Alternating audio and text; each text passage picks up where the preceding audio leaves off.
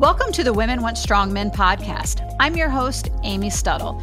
I believe it takes a strong man to appreciate a strong woman, and I'm here to bring a unique perspective to empower both sexes. I love talking with health experts, thought leaders, influencers, and people who have insightful information to share with us about our health, our society, and our pursuit for success and prosperity.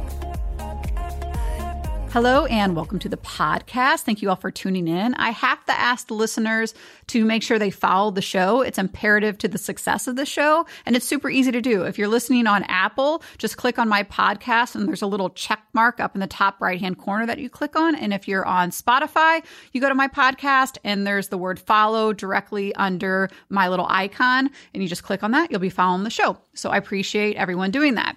On today's episode, I'm chatting with Dr. Chad Larson, who is an advisor and on the clinical consulting team for Cyrex Laboratories. Dr. Larson holds a Doctor of Naturopathic Medicine degree and a Doctor of Chiropractic degree. He is a certified clinical nutritionist and a certified strength and conditioning specialist. He particularly pursues advanced developments in the fields of endocrinology, orthopedics, sports medicine, and environmentally induced chronic disease. Welcome to the show, Dr. Larson. Thank you. Thanks for having me. So, as I mentioned in your bio, you're on the clinical team for Cyrex Laboratories, which is a specialty lab, and it's a lab that we use at Victory Men's Health. And I want to thank you again because you have been an instrumental part of us implementing that lab into the practice, and you have done a phenomenal job training our providers here at the clinic. So, again, thank you very much. We appreciate your time there. But before we kind of dig into it, can you give us a little background on the types of tests Cyrex runs so we can set the stage for the rest of today's conversation? Yeah, as a lab, Cyrex's main focus is immune system dysregulation. So, in other words, immune system imbalances, and then especially as those imbalances could manifest into autoimmunity. So, immune system, and as immune system could really increase in issues, oftentimes autoimmunity then manifests. And that's really the sweet spot for Cyrex is uh, those immune related conditions. So let's jump into some of the food uh, reactivity testing that you guys do. What symptoms or other health conditions would lead you to want to do this testing, or can the testing also be used for just people wanting to health optimize? Yeah, it could be used in both ways. I think primarily it's used in people who have some kind of symptoms. And it doesn't have to be that they have to have an autoimmune condition to run a test like Cyrex, but let's just call it a, a chronic condition. You know, somebody gets a headache once a month or once every couple months. We're not really concerned too much about that clinically. That kind of one off thing happens here and there. But it's the symptoms that really persist over time and become chronic and regular. Those are the ones that we really want to pay more attention to we want to try to dive a little bit deeper into their biology and physiology to see if we could uncover some kind of trigger for that chronic condition or symptom. So it's the chronicity of the symptoms that we mostly want to take a deep dive into. But on the flip side, yeah, some of our testing could definitely be used for the wellness, you know, kind of patient. I've got lots of patients that are, you know, executive types and CEOs and and they're already healthy and they just want to try to optimize their health and see what level yeah. of health that they can bring it up to. And so some of the testing that Cyrex does can be appropriate in those situations as well. Let's talk about some of the vague symptoms that people might not even realize are symptoms that you see. I'm thinking like brain fog, maybe some mild skin outbreaks. Talk about some of those. Yeah, it can be kind of nebulous like that. I mean, you know you guys work with the human body and the human body is a complex system and these complex systems are have all kinds of nebulous kind of reactions and it's complicated and that's the fun part and the challenging part of working with human bodies. It's not like we're you know repairing whatever computers or something. Not like computers aren't complex as well but a live system is a very very complex system. And there's lots of moving parts that we have to think about so yeah, brain fog is a really common one that sometimes we have to tease out of a consultation that we may be having with a patient, or if I'm speaking with a provider about how to think through their you know medical history intake is sometimes we have to pull these things out because patients don't sometimes recognize you mentioned in brain fog. Unfortunately more people understand what that means and what that feels like but a lot of people you have to kind of tease that out they don't realize that they're having these symptoms. They might describe it like they get tired or they lose their focus. But brain fog would be another way to describe it migrating muscle pains and, and joint pains, gastrointestinal issues. There's all kinds of types of bloating and abdominal discomfort that a lot of people think are normal. Like, right. oh, okay, I eat food and I I have to go sit down for an hour after I eat because my gut doesn't feel right. And they think that that's just what happens after you eat. Yeah. And it's, that's not normal. And there's things that we can do to take a deeper dive and, and explain that that's actually a symptom. So yeah, there are headaches, different joint pains and, and things like this, things that people don't recognize as symptoms that uh, could absolutely be related to one of these chronic triggers like like food sensitivities. Are there any medications or anybody that shouldn't take or do this type of testing that would skew the results? When we do this type of food testing that's based on the immune system's reaction to the foods, and if somebody has a condition that has suppressed their immune system, or they're taking a medication that is designed to be an immunosuppressive medication, then that could skew the results. What we're mostly measuring are immune substances called antibodies. And they've got, there's a variety of antibodies. Immunoglobulin G, we call it IgG. There's IgA, IgM. There's one that Cyrex doesn't test called IgE, which we can talk about. But these are the immunoglobulins, and they're based on the immune system. So if somebody is taking an immunosuppressive medication, then that's going to influence the quality of the test. And some people have a genetic issue that suppresses their immune system. So any kind of immune suppression, whether it's genetic in some way or medication induced, that could influence this type of testing.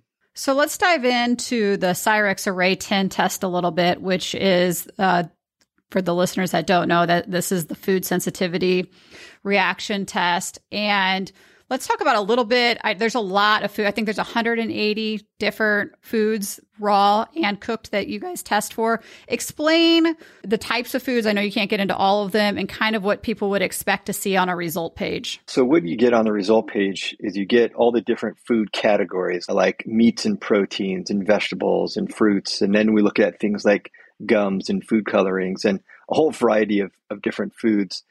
And so you get the different category, and then you get all the different foods that are in that category that we look for. And then what we're ultimately measuring are IgG and IgA antibodies. And we create a, a numeric value. So it's quantified. The degree of reaction to that food is quantified. And then it's also qualified by saying that that number is either normal, equivocal, or out of range. And so they get sort of a qualification of what that result means. And then uh, it's also quantified so they can see the actual number and they could visualize just how high above reference range that it is. And the higher the antibody activity is above reference range, the greater the sensitivity that that person has to that food. So, something that makes the Cyrex test unique, right, is that you're looking at the foods and raw and cooked, and a lot of the tests don't do that. Is that correct? I don't think that there's any other lab currently that I'm aware of that looks at foods in both the raw and cooked form. And Cyrex is, we can go down the list of Cyrex tests, and Cyrex was first to industry in almost all the panels that we have. Anytime we think about food testing, we should also think about the integrity of the gut barrier. So we may at some point come back and talk about the gut barrier in leaky gut and how that's involved in food sensitivities. But for example, the leaky gut test, before Cyrex came out with the Array 2, the leaky gut test, there was a, kind of a very old test that's been around, for, honestly, for I think about 100 years that actually wasn't even designed for food or for gut barrier integrity. It's more of a nutrient absorption test. And it was not a good test for the gut barrier, but there's nothing else. So a lot of people used it until Cyrex came out with the Array 2. And then lots of other labs have copied it, which is fine. But in other words, they just kind of set the new standard. Same thing with the food arrays. We can talk about a couple other food arrays. There's one called Array 3X, which is all about wheat and gluten. Array 4 has to do with some other gluten related foods like dairy. And then, like you said, Array 10. The most unique thing probably about the Array 10, like you said, is the combination of raw and cooked because what the scientific literature tells us is that when a food is modified in some way, including when it's cooked, it can change the allergenicity of that food. And so we want to test it in the way that most people are consuming it. And so think of like grains and beans and animal protein is pretty much always consumed cooked, but every other lab looks at it in the raw form only. And we're going to miss the way that people actually consume it. Exactly. And some foods are eaten both raw or cooked, like maybe salmon, you know, for uh, sushi. And then it's, you know, people like it cooked as well. Right. So in some cases, we actually test it both ways, but we'll test it in the most common way because that's clinically relevant. Exactly. And to my knowledge, still no, and it's it's hard to do that from a lab standpoint. So that might be why this is right. one thing that hasn't really been copied yet by their labs is uh, doing the the raw and cooked uh, form. So let's talk about what happens with the gut barrier when you see a food that someone is having a reaction to on the on paper. What's happening inside their body? So the integrity of the intestinal barrier is a big piece of the puzzle when it comes to the concept. Sort of the scientific term is called immune system tolerance. It's we have all of our own tissues that our immune system tolerates. In an autoimmune condition, just as a quick aside, an autoimmune condition is when the immune system starts to sort of quote unquote attack its own tissues. Like in rheumatoid arthritis, your own immune system is attacking your joints. That's totally abnormal so, so from an immune tolerance standpoint, the foods that we consume, it's amazing that our immune system doesn't attack all these proteins coming in. But it's because we've got a very complex immune system. We tolerate certain food proteins. And this whole concept of immune tolerance is actually quite complex immunologically. But we know that one big piece of the puzzle f- for somebody to have immune tolerance to a food is the integrity of the intestinal barrier. This barrier system, when it's intact, allows only very, very tiny molecules to pass through to get through into your circulatory system. And these are things like little amino acids in glucose and little tiny fatty acids and zinc and vitamin C and all these micronutrients are allowed to pass through no problem. But a big protein gets stopped at the door and it's not allowed to cross that barrier system. However, when that barrier system is compromised, which we call leaky gut, then a big protein is allowed to pass through that barrier system and get into the circulation superhighway. That's going to be met by the immune system. The immune system is going to think that's a bad guy because it's a big, scary protein, and it's going to develop a bunch of antibodies like IgG, IgA, and then that's how at least one of the ways that a food sensitivity can develop. But it's a it's a double-sided arrow. One can cause the other. With wheat by far being at the top of that list wheat can cause a leaky gut but once leaky gut has manifested other subsequent food sensitivities could develop you could develop sensitivities to whatever foods we're eating on a regular basis especially if they have uh, proteins in them which pretty much all foods even vegetables have proteins in them then we can become reactive to those proteins as they get past that barrier system. So it's a double sided arrow. Leaky gut can cause food sensitivities, but also foods, especially wheat, can cause leaky gut. So, why would someone show on these results that they're reactive to a food but don't physically feel any of the symptoms? Or at least they don't think that they do? Yeah, that's a good question. And part of that can come from if they have shown that they're reactive to a food and they've eliminated that food, it could be a time frame situation. They might have to eliminate that food for a period of time. Just a couple days or a week may not be enough. They might have to eliminate that food for a couple months because these antibodies that we're talking about can hang out in the bloodstream, perpetuating a problem for months. And after elimination of that food for a couple months, then they might notice, oh, yeah, gosh, that bloating that I used to get, I don't get that bloating anymore. Or I just realized I don't get headaches every day that I used to get. So sometimes we have to talk to the patient, and sometimes I'll do a symptom survey at the beginning, and then we'll do that later on, and we'll see that many of their symptoms have gone down. And then we show them side by side, and they go, Oh my gosh, I can't, I forgot all these symptoms that I used to have. So sometimes the answer is there's just not enough time before they can judge whether or not the symptoms have actually decreased. That's one piece of it. But another piece of it could be that the association of the gut barrier, let's take wheat, for example. Let's say they showed up reactive to wheat and they took wheat out of their diet and they're like, you know what? I still have symptoms. And so what's going on? What could be going on is they still have leaky gut that the wheat caused. They might have endotoxemia, which we could certainly talk about. It's a really developing problem. Endotoxemia basically, without going down too much of a rabbit hole, unless you want to go down the rabbit hole, which is um, components inside the gut that are supposed to stay inside the gut. These are toxins that are produced by bacteria in the gut. There's a certain type of bacteria called a gram negative bacteria. It's mostly considered a bad guy uh, form of bacteria in the gut. It's acceptable to have a certain amount of this, but they produce something called LPS, lipopolysaccharides. LPS is acceptable at a certain degree in the gastrointestinal tract, and it usually gets eliminated in a bowel movement. And these kind of things turn over all the time, and it's normal. But in leaky gut, LPS could pass through that barrier system and get into the bloodstream. That's what the term endotoxemia means is this toxin is now in the bloodstream. Very abnormal, but unfortunately increasingly common over time. And this is a big issue that we're having to deal with clinically. If you start looking for it, we find it all the time. And so this could be a reason why a person eliminates a food, but their symptoms are ongoing because that food has left a wake of issues which could be leaky gut and this endotoxemia issue. So sometimes we have to take a more comprehensive approach to the management of their condition beyond just uh, eliminating the food. So, what about on the flip side of that, showing up positive, but not consuming that food? Is that a cross reactivity, or why would you see that? Yeah, there's a, a concept in the immune system. This has been published in lots of different ways. It's called molecular mimicry. Molecular mimicry is where two different proteins from two different types of foods look similar enough to the immune system to mount a reaction.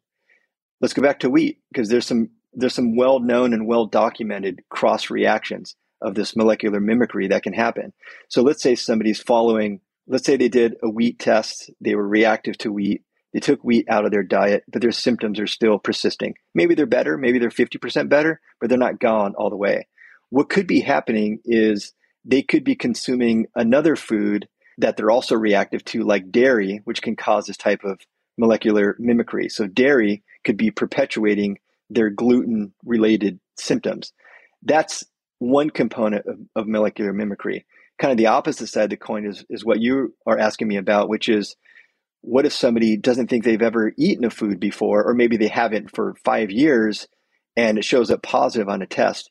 That's how it could happen is they could be developing symptoms excuse me they could be developing antibodies to a food that they're not currently consuming because there's a protein in that food that to the immune system looks just like another food that is in their diet. And so okay. their immune system is reacting to the food that's on the result page that is elevated that they haven't had for five years because of some other food.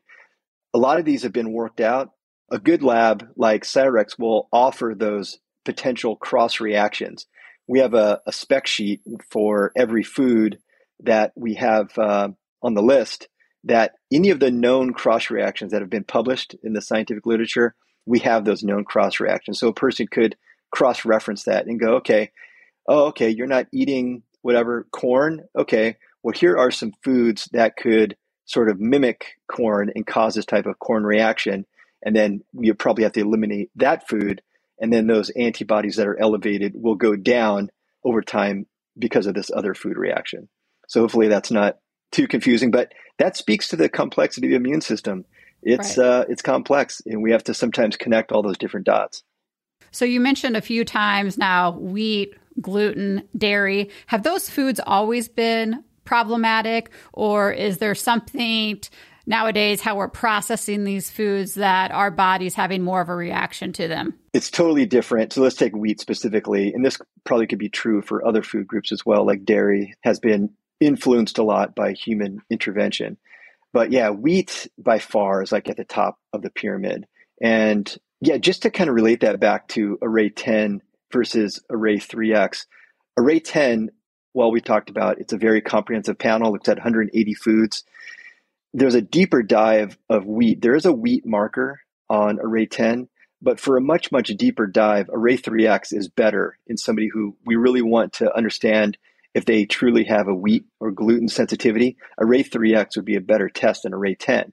Array 10 is good to look at everything in their diet, but if we really want to know about wheat, and from my opinion, if I'm considering food sensitivities as an issue for a patient, by far the first question that I want to answer is do they have a wheat sensitivity? Assuming wheat is in their diet, that goes right to the top of the list. I'm more concerned about do they have a wheat sensitivity way before I care about blueberries and pickles and bananas. Although a person can have a reaction to those things, wheat just statistically is a much higher chance that they're going to have some kind of reaction. So are you ordering that test first before the Array 10 or are you ordering them together? Yeah, case by case. Sometimes I will order them together. But if I was pressed on, okay, doc, you need to prioritize because I don't want to do all these panels, for sure I will prioritize Array 3X over Array 10. And I would include um, Array 2, which looks at the intestinal barrier. They just go hand in hand. We can't look at one without the other. And then if it's okay, sort of healthcare dollars wise, or just their you know tolerance to laboratory testing, I would uh, want to look at the array four as well to take a deep dive with dairy because dairy comes in like second place when it comes to common food sensitivities. I want to be able to answer wheat first, dairy second, and then I'm interested in all the other foods. And sometimes we want to look at all of it together and get a very comprehensive food evaluation straight out of the gate. But sometimes we'll look at the higher priority things first.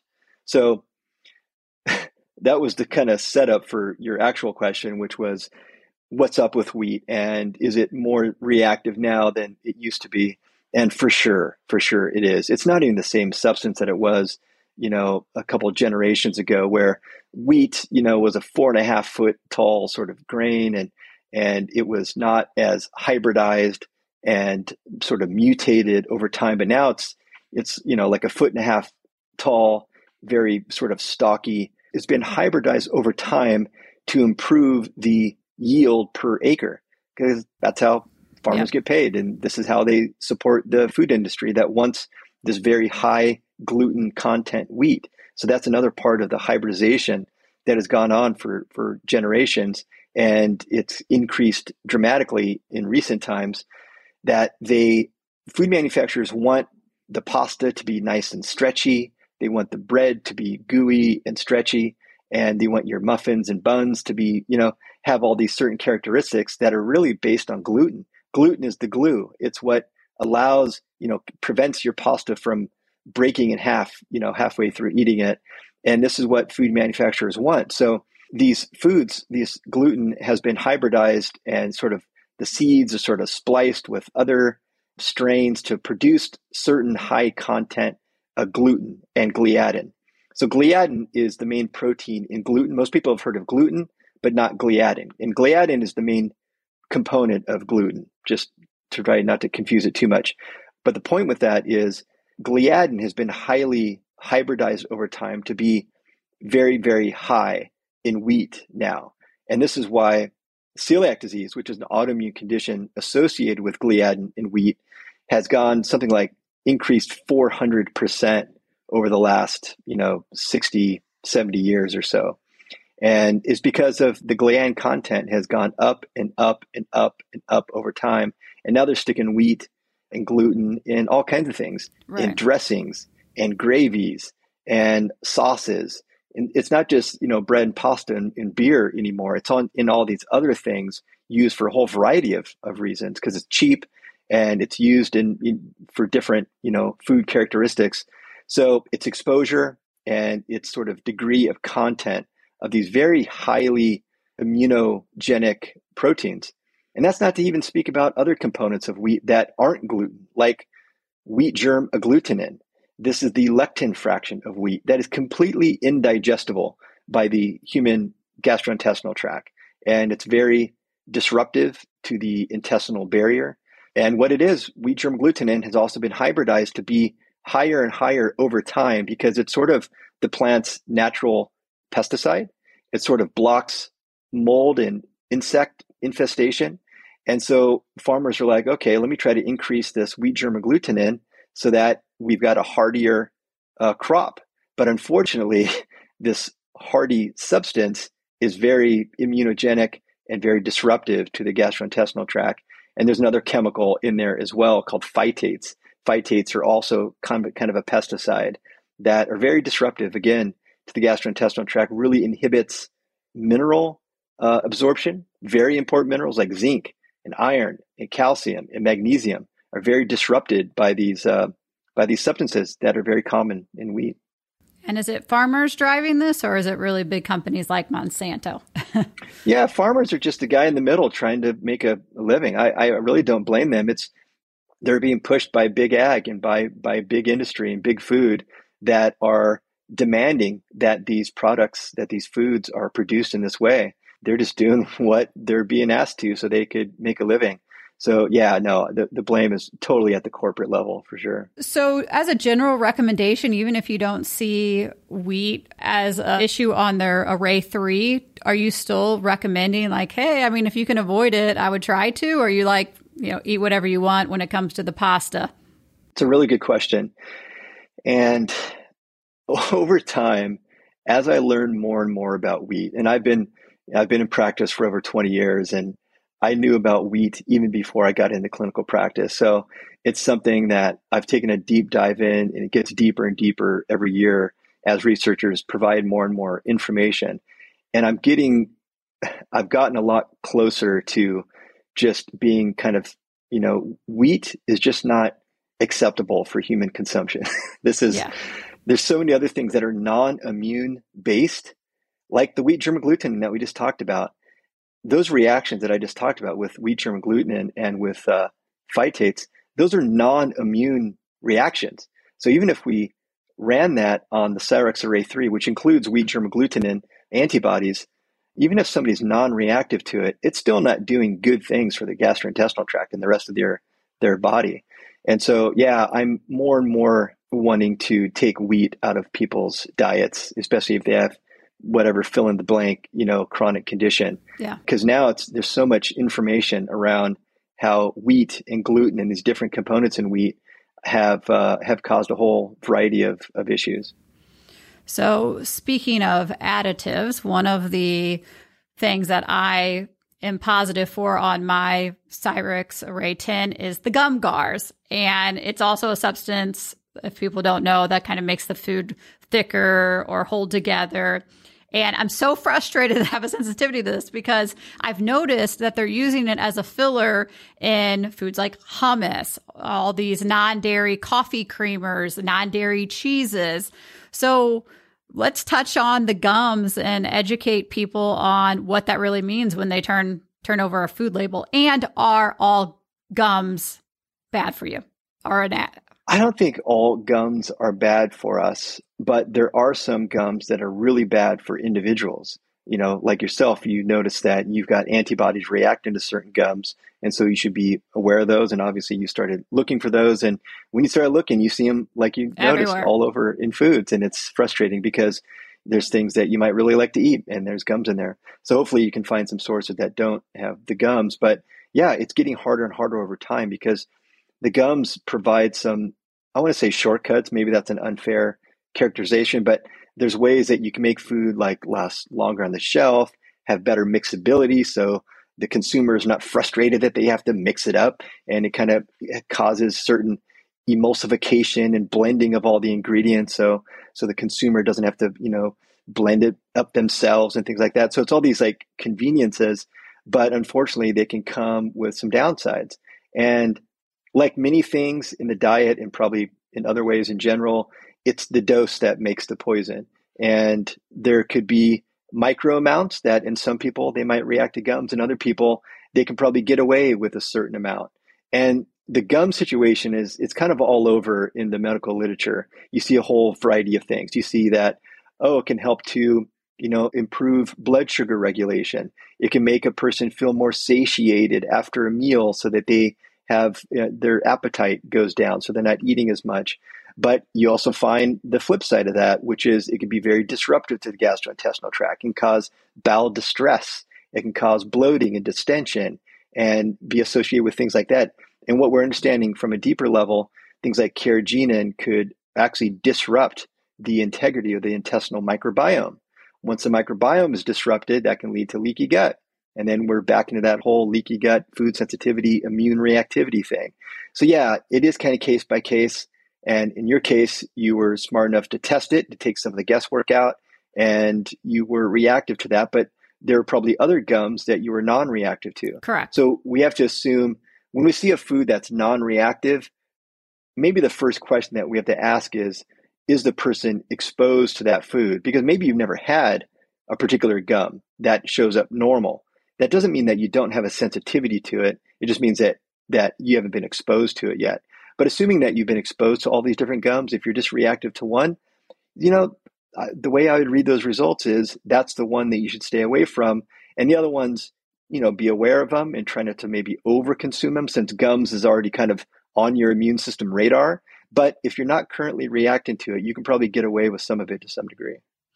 So you also on the Cyrex test look at food colorings, and that seems to be another ingredient that's everywhere. And let's use Gatorade for example. You know that's been marketed to athletes and our children for decades now. You turn around a Gatorade bottle, it has gums in it, it has food coloring in it, it has caramel coloring in it. What are the impacts that this food coloring has on our health? Yeah, Gatorade is a good example they've really lost the plot over time.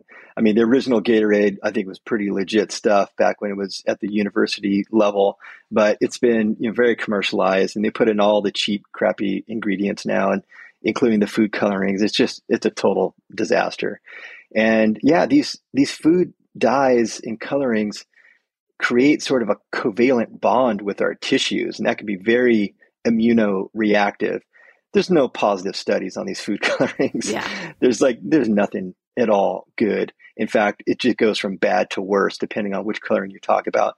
But there's some that, you know, are more studied and have more adverse effects that have been documented than others, but it's on my fairly short list of non-negotiables. Yeah. There's a lot of things that are negotiable from case to case, uh, food wise, but food colorings and food dyes are are on that short list of non-negotiables. It's just why should anybody eat anything that has these food dyes in there? So this one, yeah, it would be nice to see from you know on the array ten if somebody is actually reactive to them, but more and more they're just on that non-negotiable list. Even without testing, people should just not be exposed to these things.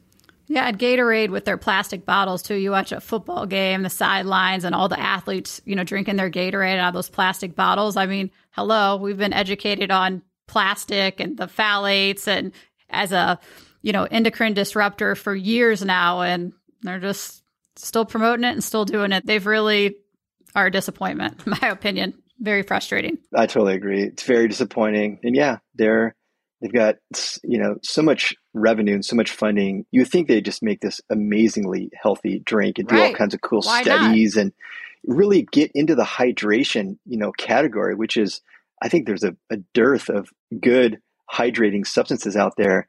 And it's now just become like a Coca Cola kind of deal.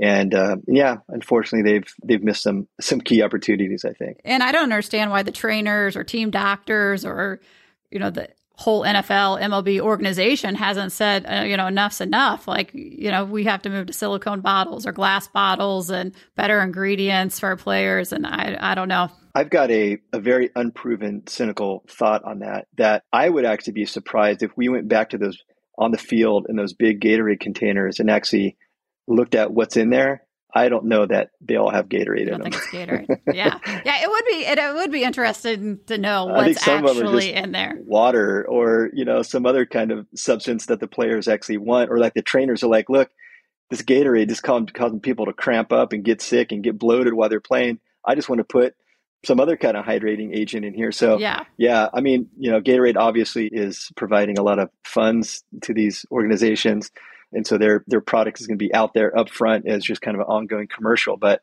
yeah, probably a lot of those bottles don't even have Gatorade in them. So another craze is the plant-based foods. That seems to be another area where they're able to hide ingredients. And I think I saw you do a webinar or talk on this. What are some of the ingredients that they're sneaking into these plant-based foods that we need to be uh, leery of? I'm concerned about the plant-based movement because uh, they're not actually talking about plants. You know, there's some key diet categories or pillars that I, I like to share with my patients. And it's a very plant rich protocol, but it's not plant based. And I think there's a difference between the two. And I'm a big fan of plants in lots of different categories of vegetables. And they've been studied, you know, with great quality studies and lots of cool micronutrients and important phytonutrients and things in plants. But the plant based movement is starting to incorporate lots of processed plant foods. And it's the processing of the plant foods that make it, I think, poisonous to the system. Yeah, and they're introducing all kinds of, you know, different, they're lab born ingredients that should not even be in the human body. And I think are really wreaking havoc on the intestinal microbiome and then its effect on the intestinal barrier. So, yeah, we've got a lot of work to do in that space because that's a growing uh, space. And hopefully, as that becomes more and more dominant, that there'll be an equal kind of pushback against it and back to understanding, you know, whole, healthy foods and not processed. So I generally don't have any issue with somebody being vegetarian. We can talk about vegan, that's a bit different. But, you know, if somebody is choosing vegetables as a dominant part of their diet, I think that's awesome depending on what their health goals are, um, I think most people probably are a little low in their overall protein content. And oftentimes I'm increasing a person's uh, degree of protein. So vegetarians and vegans, it gets a little bit more difficult. But yeah, this processed uh, food, plant based movement is a big concern. And I'm having to educate people a lot about that. So expand on your comment that you just made about being vegan. It's an extreme diet if we go back to our our physiology and the way that we've developed over time as humans, we've been around for a couple hundred thousand years, and prior to that, you know, where there were hominids that were kind of pre humans, and we've developed a certain way of eating, and our physiology has developed in a way to process those foods. And we're certainly omnivores. It's amazing what humans can get away with eating. But a long term vegan diet is oftentimes not done correctly. And there's some opposite extremes, and we can talk about something like an unhealthy keto diet or a carnivore diet, which is almost on the opposite side of the spectrum.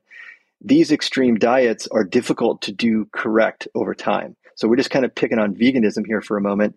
It's very difficult to do correct over time. And oftentimes people start taking shortcuts and they start consuming snacks that are vegan packaged foods that are vegan and the packet says vegan and vegan friendly. And if you look at the ingredients, it's like this stuff doesn't even exist in nature. And so why are people eating it? And they want to get foods that are shaped like chicken and are supposed to taste like chicken yeah. or shaped like a burger. It's like if you're vegan, why do you want something shaped like a burger to kind of try to fake yourself out? What's going on there? And so it's very difficult to do right, do correctly over time. And so people start taking a lot of shortcuts. And I've done lots and lots of blood work on vegans. And some who do it right, their blood work looks awesome and everything is in check. More often than not, it's a disaster and they look like a sick person. Tons of deficiencies, all kinds of imbalances. Many of them have blood sugar dysregulation. And you look at their diet, it's so carbohydrate rich that it's throwing off their blood sugar balance and they're becoming pre-diabetic. So yeah, it's it's difficult to do right. It's difficult to do right, especially over time. And what were you going to reference on the keto diet? Similar thing, where it's difficult to do that correctly over time in a healthy way. Uh, some people can absolutely do it. I know people that have been following a very long term ketogenic diet, and it works great for them because they really, really know what they're doing. And a lot of people take those same same shortcuts as the vegans and this package says keto and that package says keto and they start eating again all these packaged foods that say keto and keto friendly. And the food manufacturers are playing all these tricks by putting in a bunch of fibers and saying that you know there's a certain amount of net carbs in there that are low enough to make it actually keto friendly. And they're just playing all these games that are not really health based they're just marketing hyperbole so I want you to crystal ball a testing regimen, and let's just use me as the scenario. So I walk in and I you order an array 10 on me. I have a handful of sensitivities. What do you do with me? What do you do with me next? And when would you want me to come back? And what follow up testing would you do on me? More often than not, I'd probably only run array 10 if you were already following a gluten free and dairy free diet. If you're not following a gluten free, dairy free diet, I'd want to also include array 3X and array 4. So we have a look at those foods as well. So, and also, let's say you are gluten free, dairy free, and I've only run array 10. Hopefully, I've also run array 2 because, like I said, they just go hand in hand. I can't fully understand your array 10 without knowing the integrity of your intestinal barrier. Because what if I get your array 10 back and there's a whole bunch of foods that are reactive? I can make an assumption that that's because you have leaky gut, but with the human body and you know with good medicine, we don't want to make a lot of assumptions, especially if there's a way to not make that assumption. And I'd rather be able to have the diagnostic information to be more of a sharpshooter with my recommendations.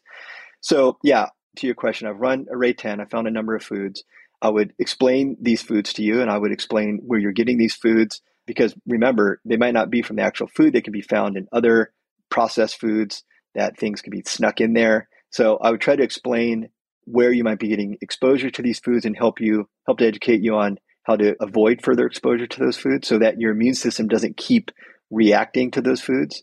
And then again, if I've run the array two and I see that there's some gut barrier issues, I'm going to help support the integrity of your intestinal barrier. And then from there, we're going to monitor your progress. We're going to monitor your symptoms and check in with you on some kind of regular basis. How are you doing? Any issues with avoiding certain foods? Oh, okay, you're having a hard time avoiding that food. All right, here's a good, you know, replacement. Here's a way that you could keep avoiding that food, but keep eating the things that you like to eat. And there's ways that we can be creative around that to help you kind of, you know, keep you going. And then uh, if I've done some intestinal repair, that's the next follow up. If I found a baseline that you have some leaky gut, I want to retest the integrity of your gut barrier in three to six months, something like that. And so I want to retest that before I consider reintroduction of any of the foods that you were reactive to on the array 10. I have to determine that your gut barrier is no longer compromised. Because if your gut barrier is still compromised and we want to reintroduce a food to see how you're going to respond to it, you're not going to respond well. You still right. have leaky gut. And so you're going to produce antibodies to that food all over again. So that's why the integrity of the gut barrier baseline is so important. So we have something to compare to and give us some knowledge about when you could p- potentially reintroduce a previously reactive food. Otherwise, we're just using time, and time is just too arbitrary. We want to have some evidence that you actually have a healthy gut barrier that can reintroduce these previously reactive foods. So let's say my two, three, and four were fine, which they are in me. So I only have these dozen food sensitivities, some borderline, you know, some out of range.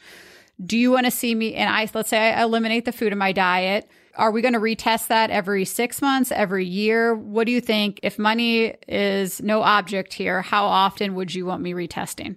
There's so many different ways that we can go with this. So it's, it's very case by case. And obviously, I will have known a lot more about your health goals. I will have known a lot more about your health concerns, about any symptoms. And we've done a whole, you know, health history, etc. So just going from the information that you provided for me, I would have you come off those foods for a period of time, monitor your symptoms, or just monitor your health. Not necessarily symptoms, because maybe maybe you're a well patient. We haven't even talked about that.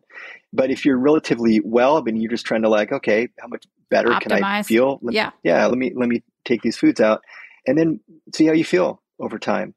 And then at some point, particularly if there's a food that has been eliminated because you're reactive to it, but you really like to have that food in your life, you're probably going to want to try to reintroduce that at some point. So I'll probably uh, have you off that food for some time. And beyond that, it depends on what question we're trying to answer. Are we trying to answer, do you still have an immune reaction to that food? Or have you regained tolerance to that food? Or a third one could be, have you thoroughly eliminated that food from your diet? And so these are three legitimate questions that could be answered by follow up testing. If we wanted to first see, have you successfully eliminated those foods, we could recheck you in you know, rerun the test in, in six months and go, okay, what foods are you still reactive to at that time? Because then we might have to think about are you getting some inadvertent exposure to a food that you think you've eliminated, but maybe we need to dive a little bit deeper into your diet. So that's one question that could be answered. Another question is all right, have you regained tolerance to any of these foods? Can your immune system now tolerate consuming that food again? Of course, like I said before, I'd rather uh, look at an array two first before we consider reintroducing a food. So let's say we run array two at that time and it's still normal. You don't have any signs of leaky gut. Then, okay, let's introduce the food, you know, say maybe your favorite one on the list. And first of all, just symptomatically see how you tolerate it for a few days. Have maybe a serving for the next few days and see how you tolerate it just symptomatically. And if you're like, you know, I feel like I'm tolerating it, I don't feel like any there's any return of any symptoms and I feel good, then I would probably have you consume that regularly until we retest again and see if the antibodies have have come back up again. So that all sounds a little bit time consuming, but that's sort of the best practices of how we would want to use the a future retest to help inform us of, of what we want to do ongoing. But you're telling these patients that even though they're have a food sensitivity at this time, that with some diet adjustments, they might be able to reintroduce that food back into their life. I think it's possible. I've seen it many times. Immune system tolerance can return to a food. There's two foods, and I bet you bet you can guess which ones. That once we lose immune system tolerance, in most people, they do not regain tolerance. Our good old friends, wheat and dairy. These ones, and the reason why they're at the top of that pyramid is because once we lose immune system tolerance to wheat, we've eliminated it. You did gut barrier repair. You did all the right things. You've eliminated 100% as hard as that is. If we go off of it for a year and then reintroduce it into your diet and then recheck the food sensitivities, most people have a return of antibodies to wheat. It's just once we lose immune tolerance, it's just such a reactive substance that most people never regain immune tolerance to it. Dairy comes in second. But of course, this could be tested on the individual basis. We don't have to say that everybody falls into this category, but it can be tested. And you and again, it's a bit of a process, but you know, hey, this is your health that we're talking about, and it's worth the process. So it can be tested on an individual basis to see, in fact, have they regained tolerance to it. Maybe some people can, with these very reactive foods like wheat and dairy, but they're lower potential. But other foods, eggs and potatoes and whatever pickles and blueberries, oftentimes when we see these reactive, yes, they can more often than not regain tolerance to those foods. Okay. Awesome. Well, we're approaching on our hour right now. As the listeners can tell, this food sensitivity, gut permeability is very complex. There's a lot of moving parts. So, Dr. Larson, I really appreciate your time. Is there anything else that you want to add? No, I think that's the key thing. This is great information that you're providing for your listeners. This is something that, you know, most people should think about at some point in their life to check these foods because this is one thing that is for sure dragging through a person's body every single day and who knows if there's something that is, you know, triggering a reaction, even if it's kind of subclinical or kind of under the radar, it could be something that puts them at risk later in life if they keep consuming something that they're reactive to. So, so no, this is great service, and uh, I'm glad that you asked me to join in the conversation. Well, I appreciate you being on here, and uh, you have a great day. All right, you too. Thank you.